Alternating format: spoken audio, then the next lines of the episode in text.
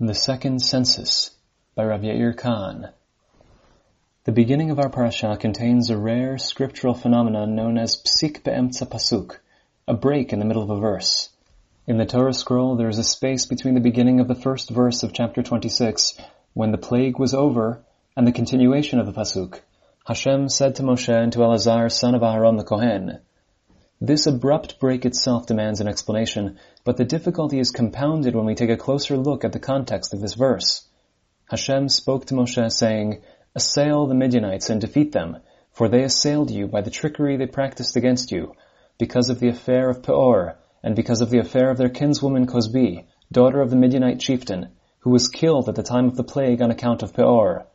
When the plague was over, Hashem said to Moshe and Elazar, son of Aharon the Kohen, saying, Take a census of the whole community of Bnei Israel. From the age of twenty years up, by their ancestral houses, all of Israel able to bear arms. Initially, the Torah introduces the command to attack the Midianites following the Baal Peor disaster.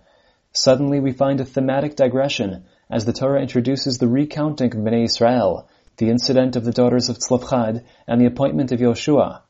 This is followed by two halachic sections, a lengthy description of communal sacrifices, and a brief section dealing with personal vows. Finally, the Torah returns to the campaign against Midian and repeats the command to attack.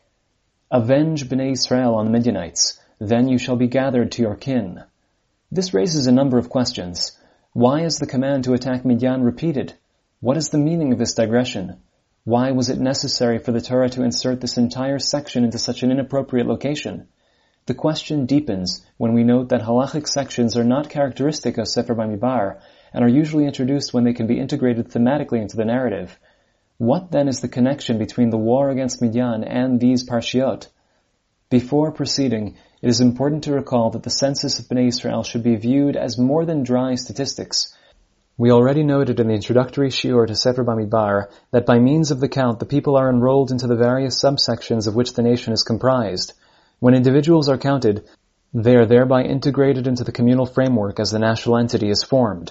Sefer Bamidbar begins with the establishment of Machane Israel, which embarks on the journey from Sinai to Eretz Israel, but ultimately stalls.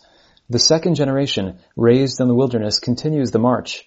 However, before assuming their role, they too must form a harmonious whole that respects and reflects the individual qualities from which it emerges. Therefore, once again we find a lengthy documentation of all the statistics regarding the new generation, who coalesce to form a national entity capable of achieving its meta-historic role. Based on the above, it would be reasonable to claim that at the beginning of our parasha, the new generation has not yet evolved into that national entity. They have yet to be crystallized into a harmonious body, sharing a common vision and destiny.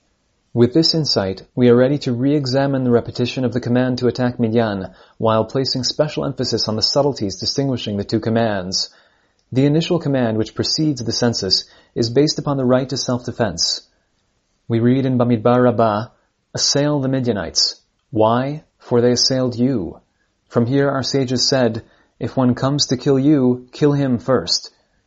This right applies to any individual and certainly pertains to a collection of individuals who are joined politically. However, the second command which follows the census refers to vengeance. Avenge Bnei Israel on the Midianites, then you shall be gathered to your kin.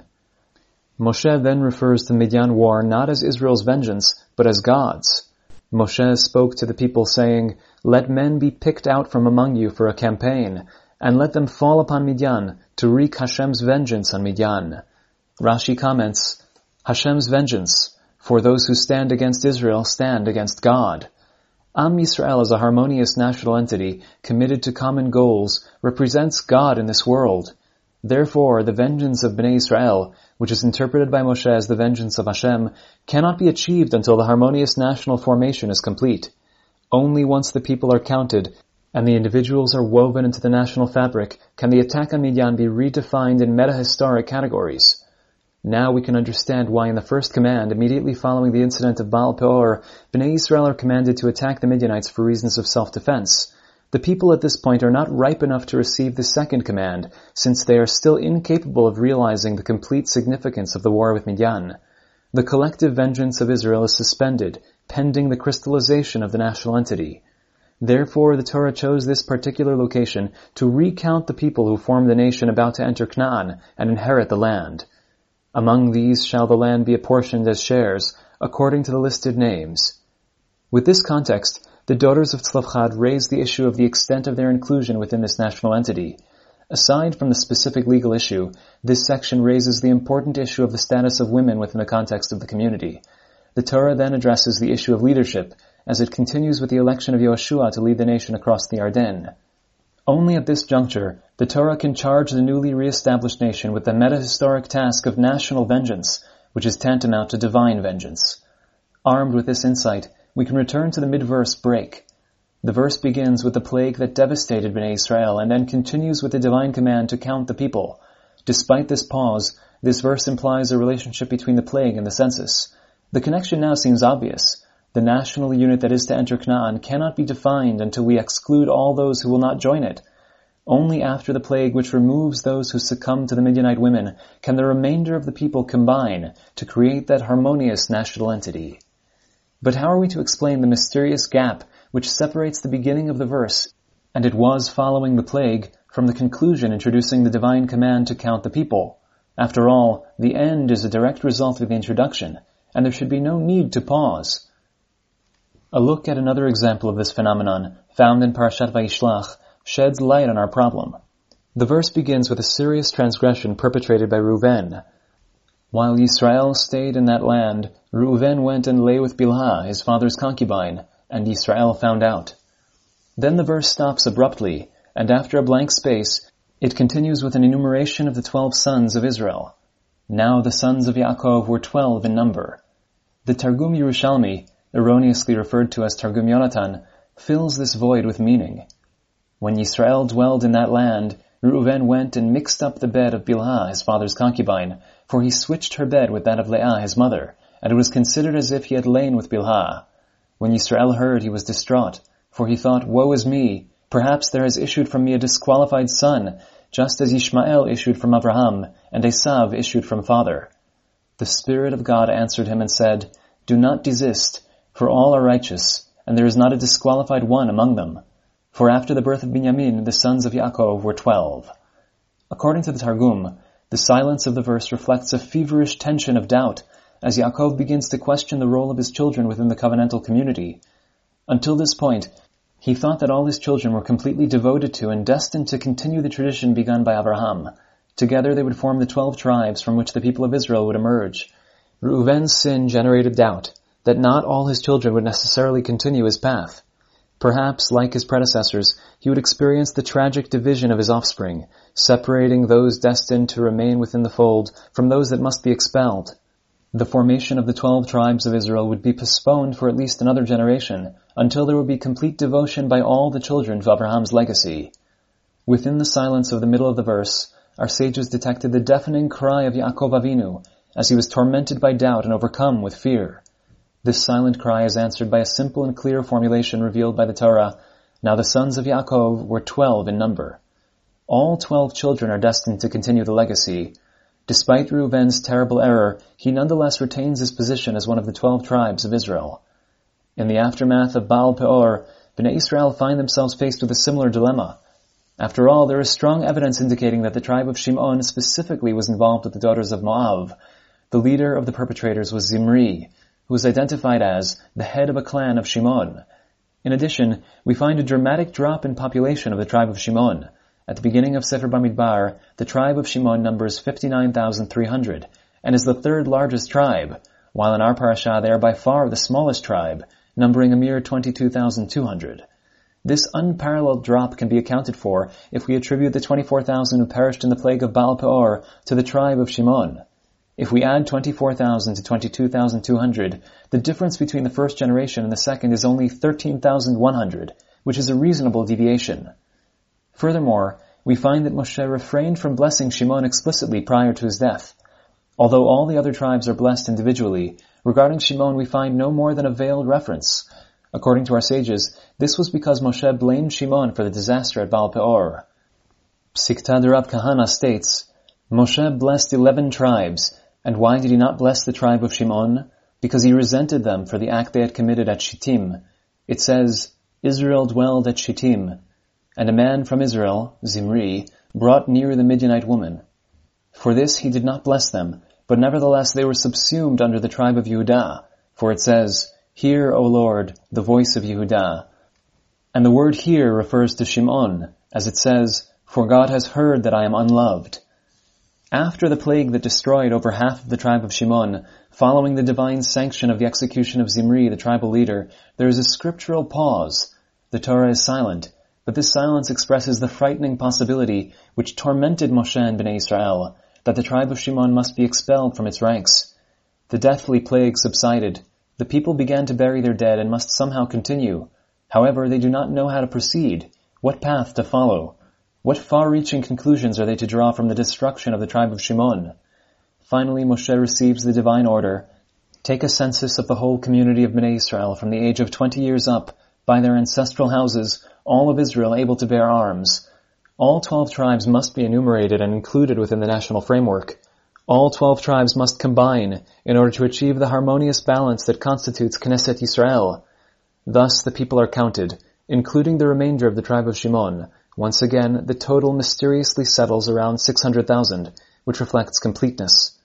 Although decimated, the survivors of Shimon are integral. Without them, the nation cannot be complete. In closing, I will briefly discuss the two halachic segments inserted in the section separating the two commands to destroy the Midianites, the segments dealing with communal sacrifices and individual vows. In our discussion of Parashat Naso, we examined a similar phenomenon, in which halachic passages concerned with stealing, an unfaithful wife, and the Nazir are introduced in the section describing the establishment of the first Machaneh. We attempted to demonstrate how the narrative deals with issues related to the enterprise of creating a harmonious socio-religious framework, According to our suggestion, the halachic digression relates to the narrative theme.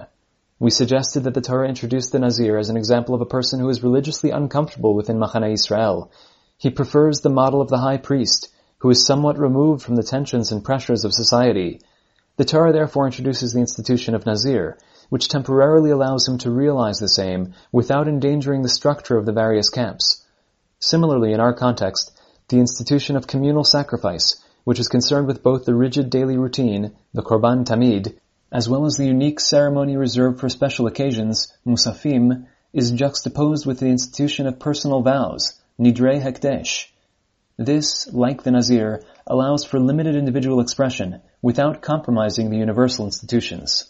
We also noted that in Parashat Naso, the Torah inserted the parashot of Sotah, the suspected adulteress, and Gezel Hager, theft from someone with no inheritors, as examples of the interaction between Machaneh Shechina and Machaneh Israel.